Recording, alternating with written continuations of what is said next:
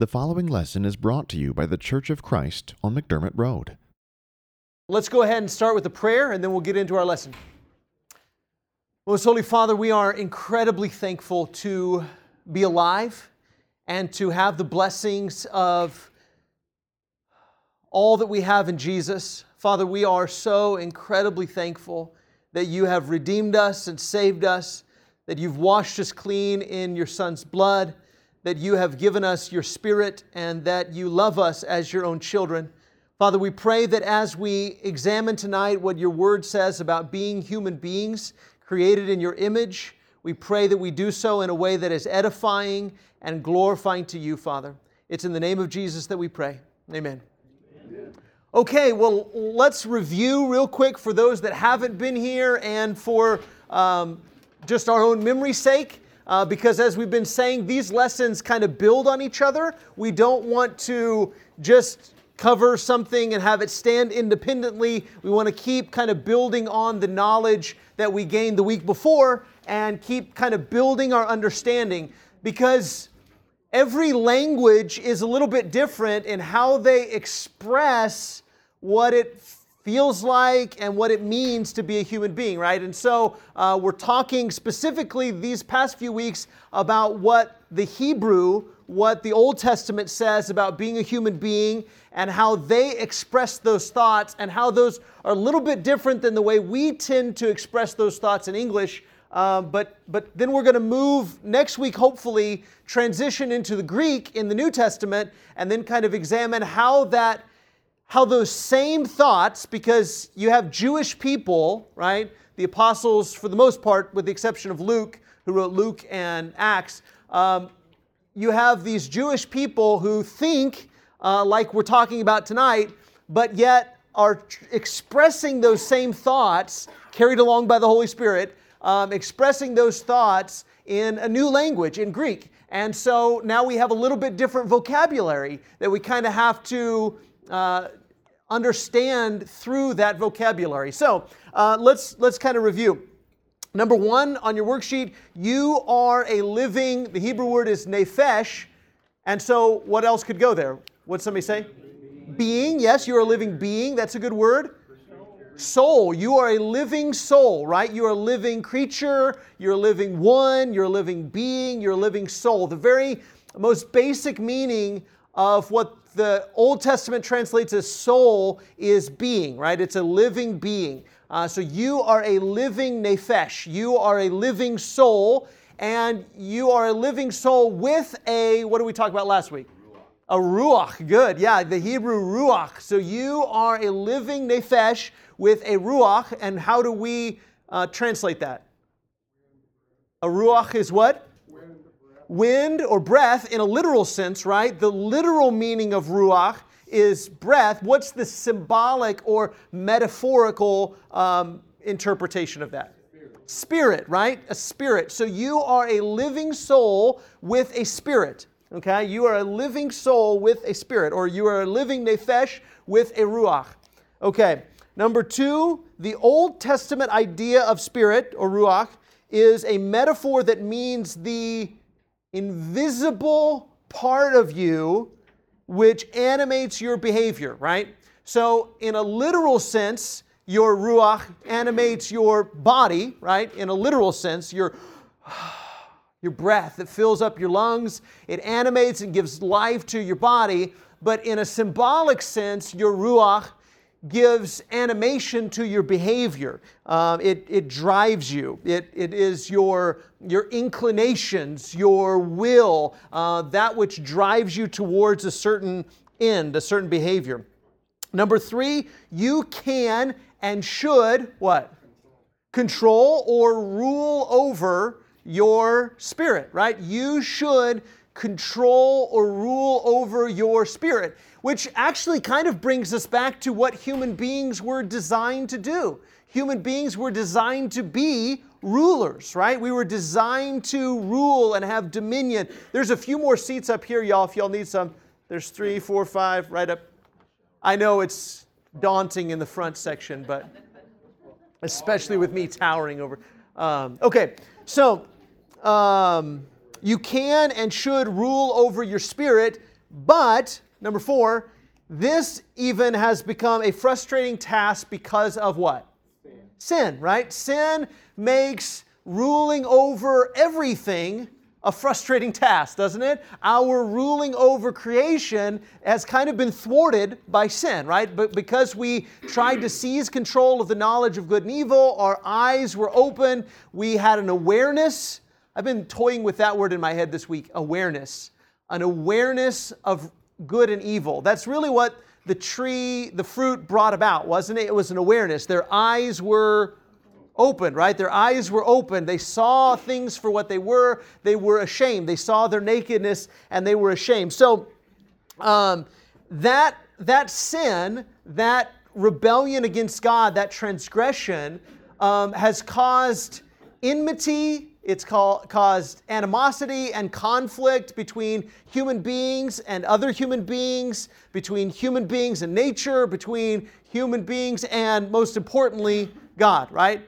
And so it has even become, there's a couple more seats up here, guys, if y'all want them. Um, it, it's that, that job of even ruling over our spirit, the invisible part of us that animates us towards something, that has even become a frustrating task. Okay. So last week we kind of toyed around with the idea of the heart, right?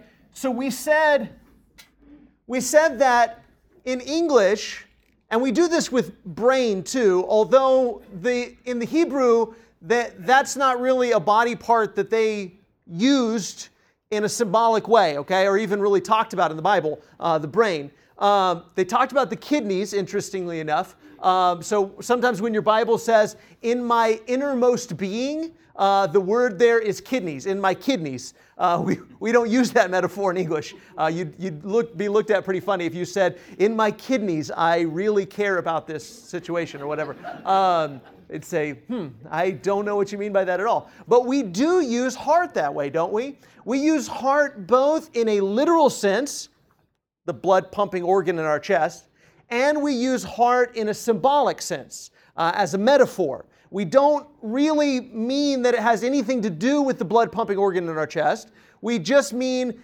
that in a symbolic way. And we probably get that from the Hebrew idea. We get that from the ancient writers who also thought of the heart both literal, they knew what a literal heart was, but they also talked about it in a metaphor, as a metaphor or symbolism.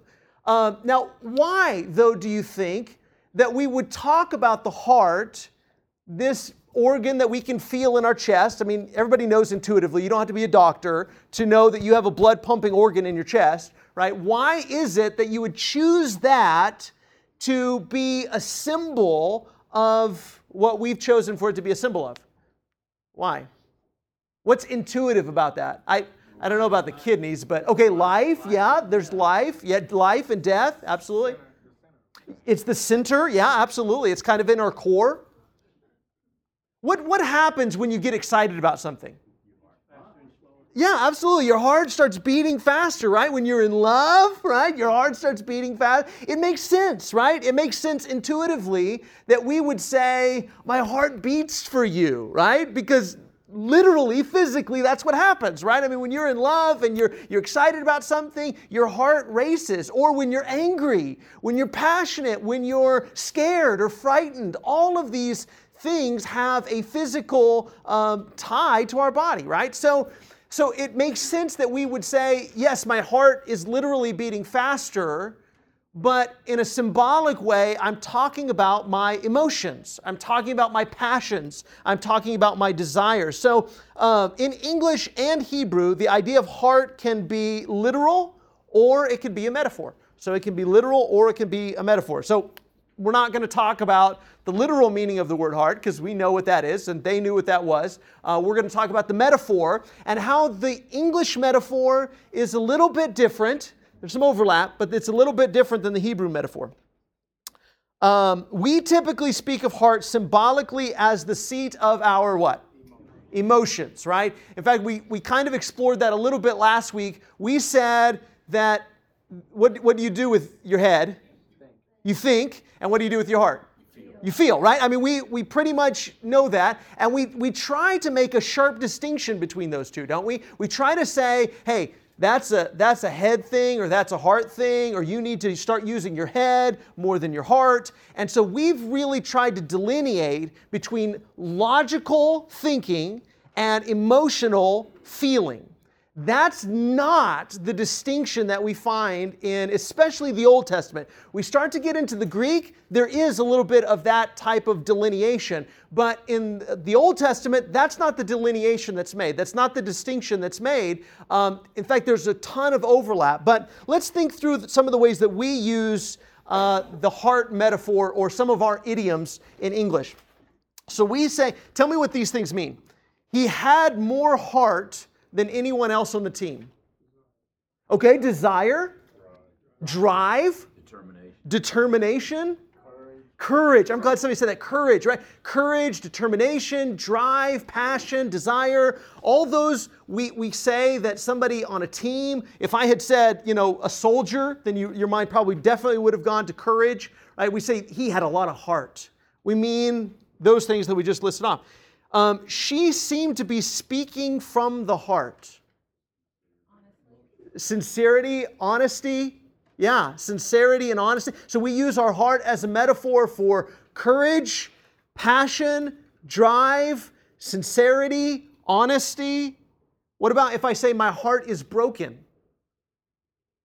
Sadness, right? Uh, sadness, uh, bitterness, um, despair. It's almost hard not to say heartbroken, right? I mean, that, that, that has become, we almost don't even think of it as a metaphor anymore, do we? When we say heart, I'm heart, heartbroken, we don't stop and say, oh, I'm, I'm being symbolic there. I don't literally mean my heart is you know, cracked or something like that. We don't even think about the fact that we're using a metaphor. It's just become an idiom, but, and that's the way we talk. And we know exactly what we mean. When we say someone had a lot of heart, you don't think, oh, well, how big was their heart? You know, you, you don't think about it being literal, but you don't even think about it being a symbol. You just know that's exactly what you mean. Um, how about if I say, from the depths of my heart? I, okay, yeah, that could absolutely be sincerity. What else? Feeling, absolutely. And we mean that as it's, it's the very core of me, right? From the depths of my heart, right? I, I, I, mean this, or I'm saying this, or I feel this at the very core of who I am. So we mean heart as being, the, somebody said that earlier too, that, that it's the very core of us, it's the very center of. In fact, we say that if we said, um, not even talking about a human being here, but if we said the heart of the island, right? That, that the volcano is, I don't know why that came to my mind, but the volcano is at the heart of the island, we mean center. And isn't that funny? I mean, our heart isn't literally in our center, right? I mean, it's kind of offset on the left hand side. It is the left hand side, right? Uh, so it's kind of offset and, it, and it's up here in the top. It's not like right here in the middle. Kidneys might make more sense, I guess, that way. But, um, but, but so, so, but we mean core. We mean center. We mean the very heart of something. Um, she is very tenderhearted. What do we mean by that? We say somebody's tenderhearted. Sweet. What's sensitive, sympathetic, caring? They get their feelings hurt easily? Yeah, absolutely. So that could mean something kind of with a positive connotation. It could kind of mean with a negative connotation. But again, it's not literal. We're not saying that their heart is easily injured like their literal blood pumping organ. We mean that symbolically. Um, she had a change of heart. What does that mean? Now, isn't that interesting? Now, wait a second. I thought you said a minute ago that this was your mind and this was your heart, right? But when we say she had a change of heart, it really it's, it's synonymous, isn't it? With changed her mind. Now that's interesting. And I, I thought of that when I was writing these idioms down. I thought, that's interesting because most of the things that we say in relation to our heart have to do with our feelings, emotions, and they, we kind of try to keep them away from our logic center, right? Or what we think of as our logic center. We try to keep them away from mind, but in that sense, we really do mean she changed her mind. She's thinking something different than she was before. And we could mean it more emotionally, right? She had a change of heart, meaning she doesn't feel the same way about this decision that she felt before. But do you see? There is so much overlap between our thinking and our feeling. We try to draw this sharp line in the sand like there's this huge delineation and where you can like tell in the moment, oh, I'm not thinking right now, I'm feeling. This is all heart and emotion, and it's not head and logic and mind. Um, it's really hard to draw a line in the sand and say, well, did she change her mind or did she change her heart? I want to know what's the truth here. Is it a change of heart or is it a change of mind? Well, the answer is yes, right? The answer is yes. It's both. Um, last one, he knew the song by heart. Now that's interesting. Memory. Ah, that's another mind one, isn't it? When we say he knew the song by heart, we mean that it has become a part of him and he didn't even have to think about it anymore. Maybe that's kind of what we mean by that symbol. I don't know. But, but we're saying that he has memorized it, right? And, and, but if you say, where does memory work happen? Would, if, if I say, does memory work here, happen here or does memory work happen here? You'd say it happens here, right? In your head. People listening to the audio aren't going to have any idea what I'm doing, right? But you, you, you would say that, that memory work happens in your head, not in your heart. But then we use this symbolism that he knows it by heart. Again, I think that we can recognize that even in our English symbolic use of the word heart, there's some overlap between mind and heart, or, or between thinking and feeling. Um, and again, we're not saying that the human heart is responsible for our emotions. We're not saying it's literally seated in our blood pumping organ in our chest. Um, nor are we saying that our drive or our ambition or our inclinations is literally wind in our chest, right? Those are real physical things that we're using in a symbolic way to talk about our human experience, right? To talk about the fact that something took the wind out of our sails. In, in other words, our spirit is vexed, as the Old Testament would say. Um, and so, these two metaphors go so closely together the spirit and the heart that you're going to find if you were to just take a concordance and read through the Old Testament and look at how often they're used in correlation, that you'd be, I think you'd be shocked how often those two ideas kind of coincide. But again, if you think about, I'm not going to draw my silly little man again, but if I drew my silly little man and he had a heart in his chest and he had air in his lungs, that, again, those are both the literal way of using those words, breath and heart.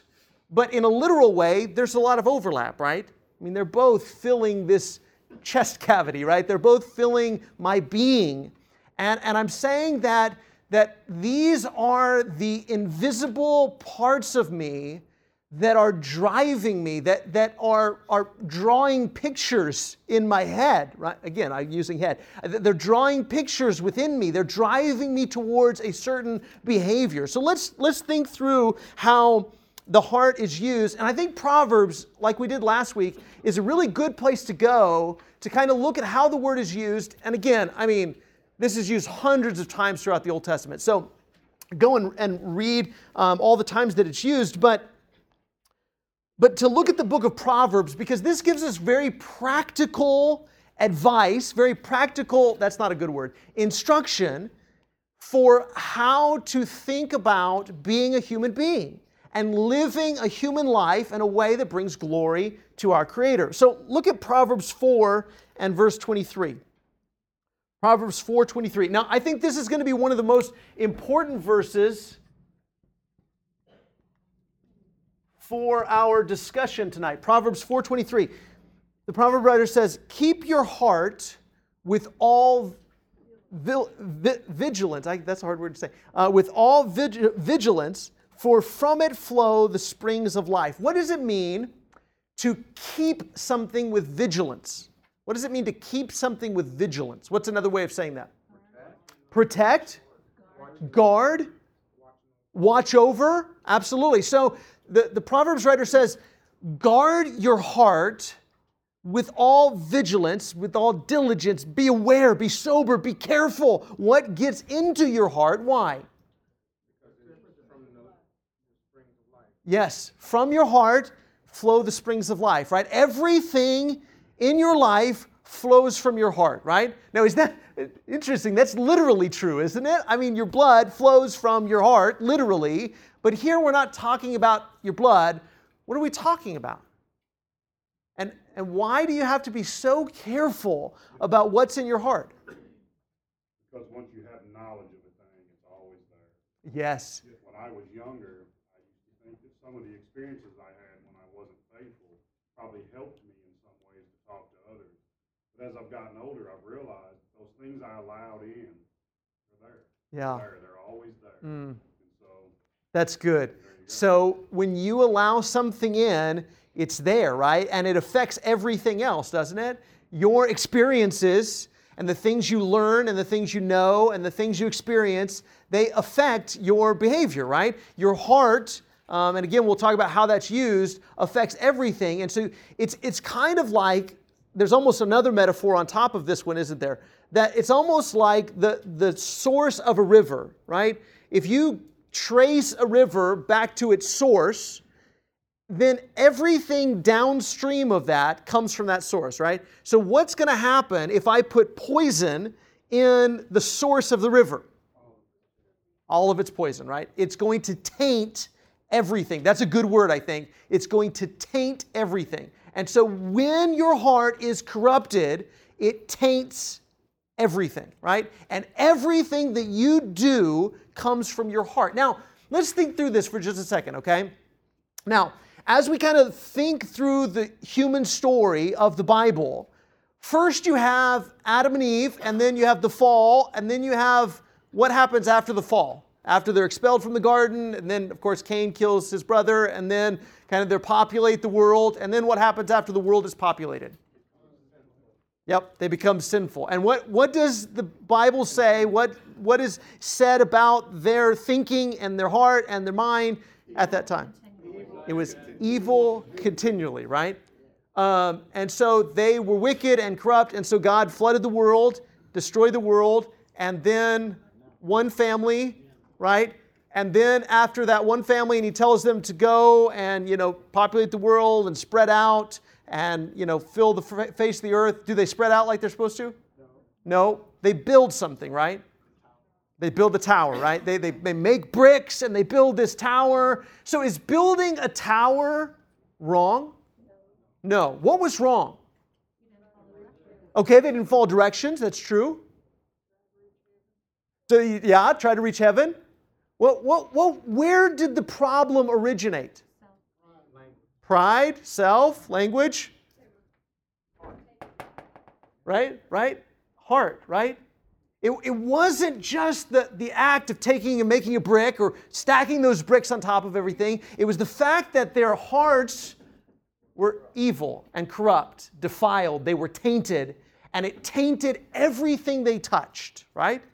I mean, do you see again how the metaphor of sin, sorry, um, do you see how the, the metaphor of defilement, at least I didn't fall off the stage. Um, the, the, yeah, because then I land on you guys. Uh, the, the, the metaphor of defilement is used, especially like in Leviticus, where things like things like disease and mold, like if there was mold in a house, or if somebody touched a dead body, or if you touched bodily fluids.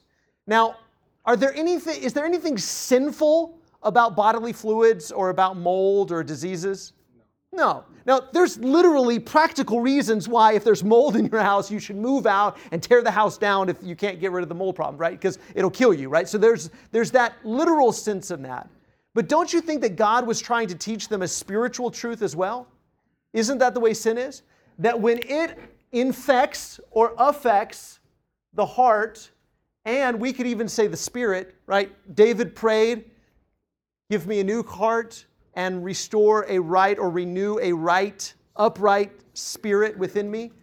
That when we sin, it doesn't, it doesn't, it's not about the dirt on our hands.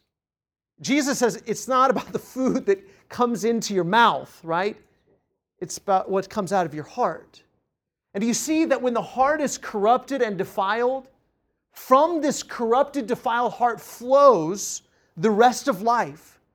And so their intentions in building the Tower of Babel were corrupted. and therefore the tower was corrupted and all of their work was corrupted. Men were created to work, right? People were, I don't just mean men, men and women. We, we, we were created to do stuff, right? We were created to take care of God's good world. But sin came into it and it affected everything. It corrupted and infected the heart, and therefore, even the work that people did was corrupted by it, right? Because the heart was corrupted. Okay, let's look at a few passages. Proverbs 2 1 and 2. Proverbs 2 1 and 2. My son, if you receive my words and treasure up my commandments with, it, with you, making your ear attentive to wisdom and inclining your heart to understanding. Now, so the Proverbs writer Solomon is teaching his son, right, to, oops, I shouldn't have defiled my heart here, but, um, but, but really it's all about learning, isn't it? That's what he's talking about. He's talking about learning. And where does learning happen? In the heart. Now, again, we tend to think that learning happens in the head, but in the Hebrew mind, in the Hebrew way of talking and writing and metaphor, the learning happens in the heart. Look at Proverbs 2 and verse 10. For wisdom will come into your heart, and knowledge will be pleasant to your soul. Where does wisdom reside? In your heart. Wisdom, knowledge, learning. Look at chapter 3, verses 1 through 5. I'll warn you if you're trying to read ahead, there's a couple of my references that are wrong. So, um, the two after these are wrong. Uh, my son, do not forget my teaching, but let your heart keep my commandments. For length of days and years of life and peace they will add to you. Let not steadfast love and faithfulness forsake you. Bind them around your neck, write them on the tablet of your heart, so you will find favor and good success in the sight of God and man. Trust in the Lord with all your heart, and do not lean on your own understanding, right? Trust, where does trust reside? In the heart. You remember the, the most important commandment that God gave to Israel? The Shema, right? Love with all your heart, right? With all your whole heart, with all your soul, with all your strength. That's the way, and isn't that kind of interesting? Somebody asked me the other day when we talked about the Shema why we didn't talk about the mind. Well, because in Deuteronomy 6, the mind isn't mentioned. Isn't it interesting that when Jesus quotes the Shema, he says, with all your heart and with all your mind? Now, again, because Jesus is probably speaking Aramaic, but it's being translated by the writer, by Matthew or the gospel writers, into Greek for a Greek speaking audience, right? And, but, but the idea of the Shema, of heart, does that include your mind? Yes, the way we would think of mind, it, it's all of this. So your love, your trust, your wisdom, your learning happens in your heart. Um, now, here, this is interesting. Trust in the Lord with all of your heart and do not lean on your own understanding. Why? That's exactly right. Your heart is deceptive. What's that?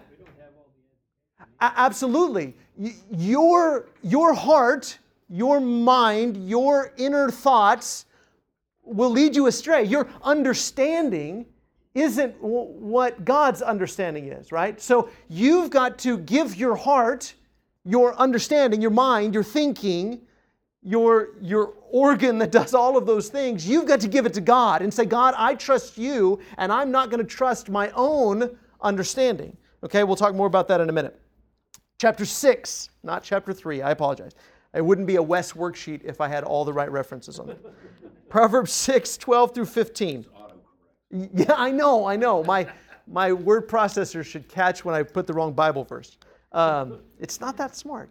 Um, a worthless person, a wicked man, goes about with crooked speech, winks with his eyes, signals with his feet, points with his finger, with perverted heart devises evil continually sowing discord. Therefore, calamity will come upon him suddenly. In a moment, he will be broken beyond healing.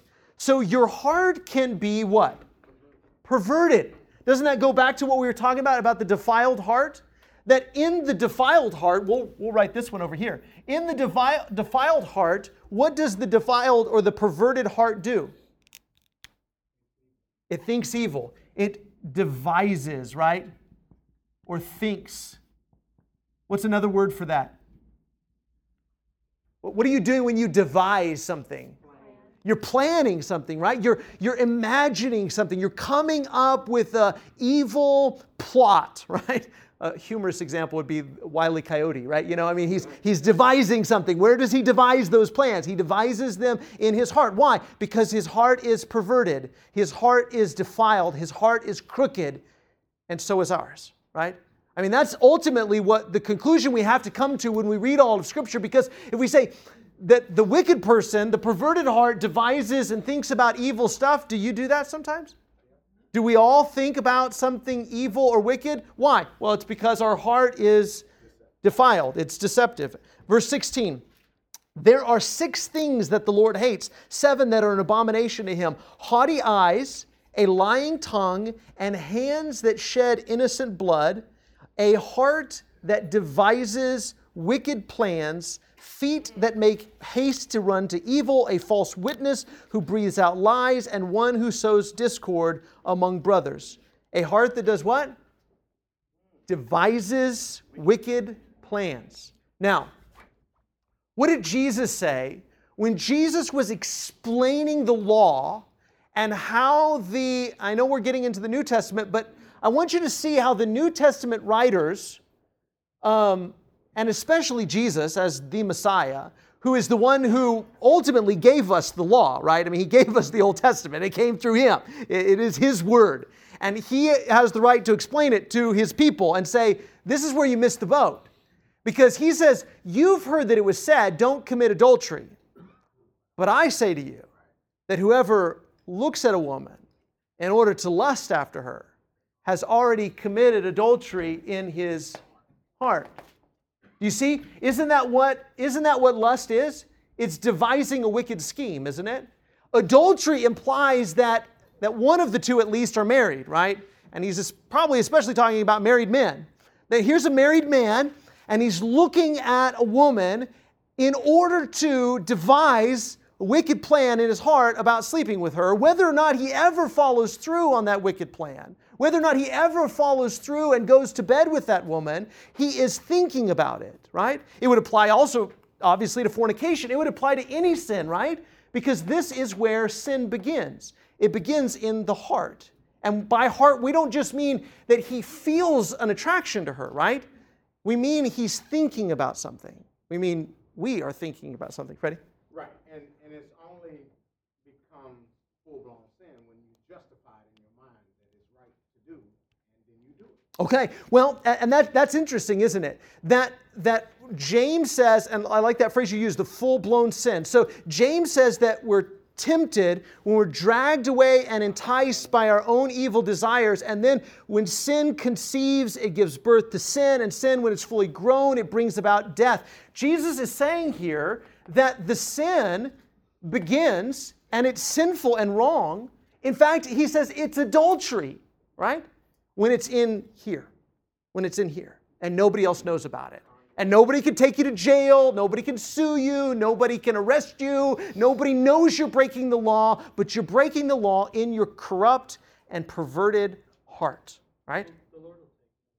Absolutely. He knows, doesn't he? And that and that's where it was so shocking and where religious people always have a problem, right? Is because we want to purify the cup, right? We want to wash the hands, you know, and, and again, the Jews are taking all of that symbolism of, man, I washed my hands before dinner, therefore I'm not defiled.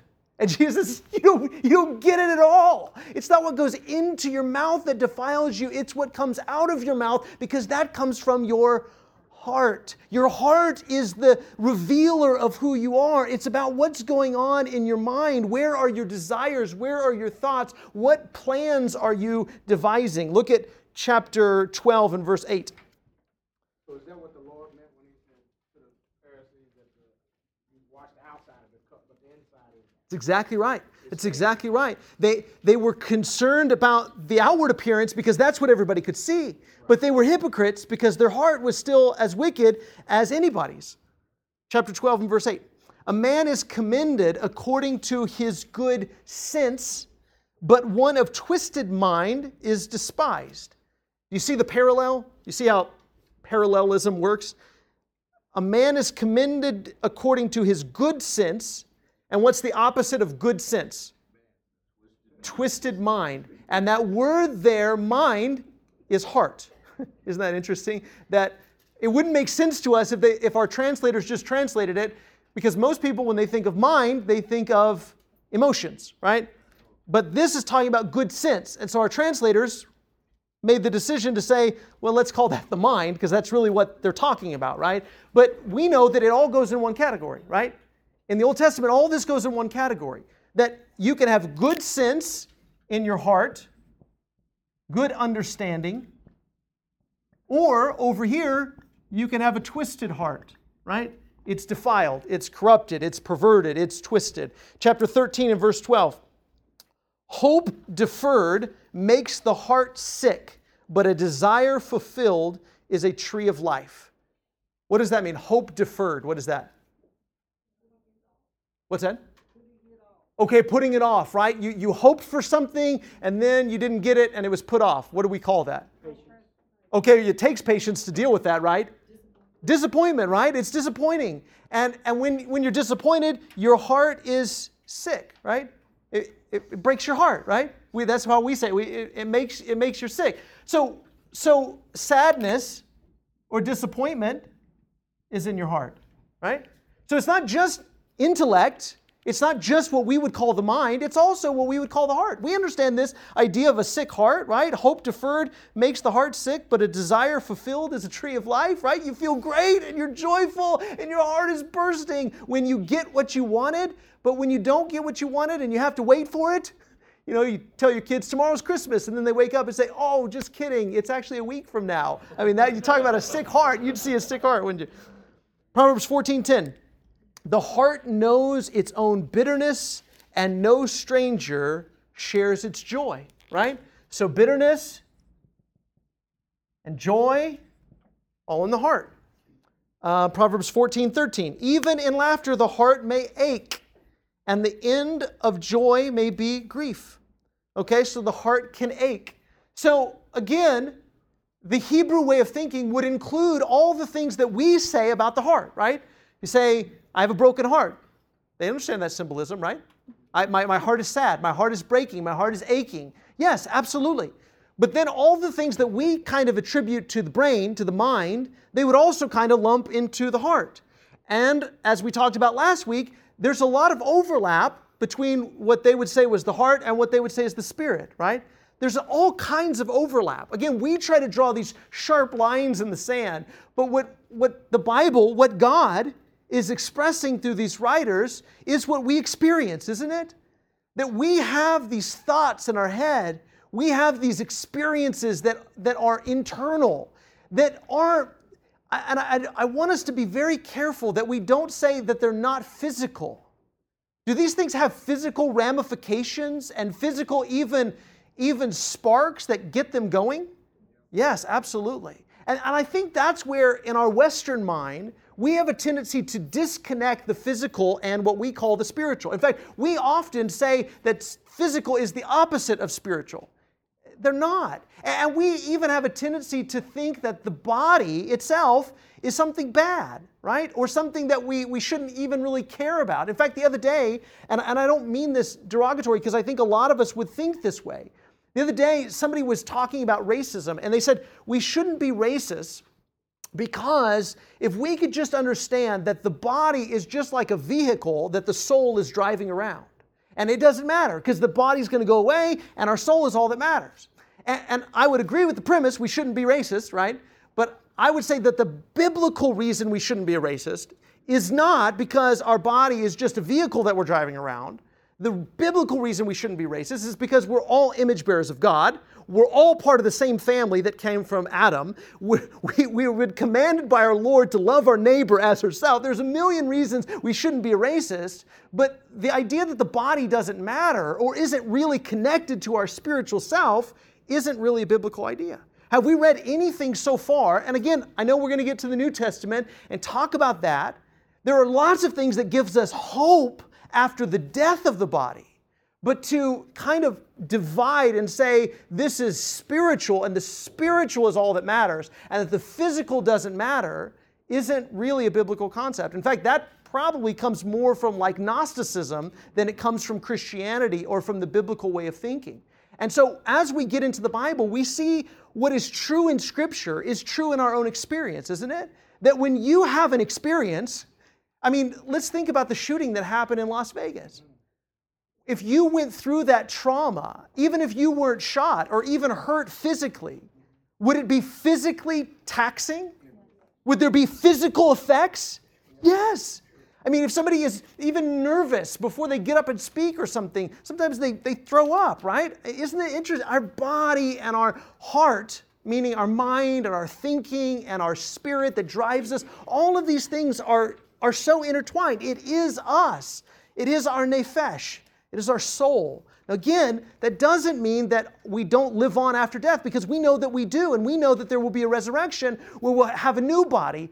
But to think that the body is um, is kind of, um, what's the word I'm looking for? Uh, disposable or separate. Like it's just something, because my car isn't me. If I get in my car and I drive my car around, it's not me. I'm not connected to my car, right? You could go outside and scratch my car right now. I'm not even going to know what happened because that's not me. But you scratch my body and I know what happened because that is me, right? That is me. And there, there's a, a, a deep, deep, deep connection. And I think we know that. We sometimes have to try to convince ourselves that's not true. Okay, number five. Your heart, according to the Old Testament, is not only where you feel joy and sorrow, it's also where you, all these things we've talked about, have understanding, have wisdom, where obedience originates, where steadfast love and faithfulness originate, where trust comes from, where a perverted heart devises evil, uh, where disappointment is, where bitterness is, where they're felt, where joy and grief are felt. And, and again, we I mean, if you're sad, does your chest ever hurt? It does. I mean, you can almost feel it in your literal heart, can't you? And, it, yeah, and it, see, there's that spirit, right? There's spirit and the heart. There, there's this, this physical connection to what we are thinking about internally. It's all just tied together, and there's so much, an incredible amount of overlap. And I really do think that if we could get back to thinking the way that the Bible presents these truths, I think it could help us in thinking through our life, in living out our life. But, but let, me, let me delve into something. Good thing we only have two minutes left. Um, Genesis 8, 20 and 21, and Jeremiah 17, 9. So this is, we've been introducing this all along. Um, the intention of man's heart, God says, is evil from his youth. And Jeremiah 17, 9 says, The heart is deceitful above all things and desperately sick who can understand it? Our, our thinking. Now, you know, I used to quote that. You know, the heart is deceitful above all things. And what I meant by that usually was you shouldn't trust your feelings, right? right. And, and you've probably heard it quoted that way. Maybe you've even said that. You can't trust your feelings, but you can trust your logic, right? That's what, what I usually meant. You can trust your logic, but you can't trust your feelings. Feelings are deceptive, but your logic is never flawed, right? You know that's true, right? Your, your logic is never flawed. Human beings never think logically through to the wrong conclusion, do they? Ever. That never happens, right? Um, but we know that it does, doesn't it? And we can, Freddie said a minute ago, justify our own behavior by our thinking, not just by our feeling, it's our heart. And so we have to learn to trust in the Lord. But there's something wrong at our core, our heart, our spirit, which is why, as we keep reading through the New Testament, what God says in Ezekiel that his people need, what the psalmist, what David prays in Psalm 51 that he needs, is a new heart, is a upright spirit. And so the promise of the new covenant, the promise of what's going to happen when Jesus comes, is that he's going to give people a new heart. He's going to give people a new spirit, his spirit. Yes, exactly. Yes, uh, Ezekiel 36. And so even before, you know, the valley of the dry bones, and, and we start to see that fulfilled in in the day of Pentecost, right? The people, Israel, restored, renewed, given a new heart, given a right spirit. And so again, the only way that we are going to think right, feel right, talk right, and live right is to listen to Him. The answer isn't within us, it's within Him. And that's exactly right. Let this mind be in you. And we cannot think our way out of sin. We cannot feel our way out of sin. We cannot work our way out of sin because our heart is corrupt and it defiles everything that we do. It defiles, defiles our thinking, it defiles our feeling, it defiles our work. And so you cannot work your way out of sin, you can't feel your way out of sin, you can't think your way out of sin. The only way you can be out of sin is to die and be buried and be resurrected with a new heart and a new spirit. We'll talk about that next week. Thank you guys. Have a great rest of the week. Thanks for listening. For more resources, visit ccmcdermott.org.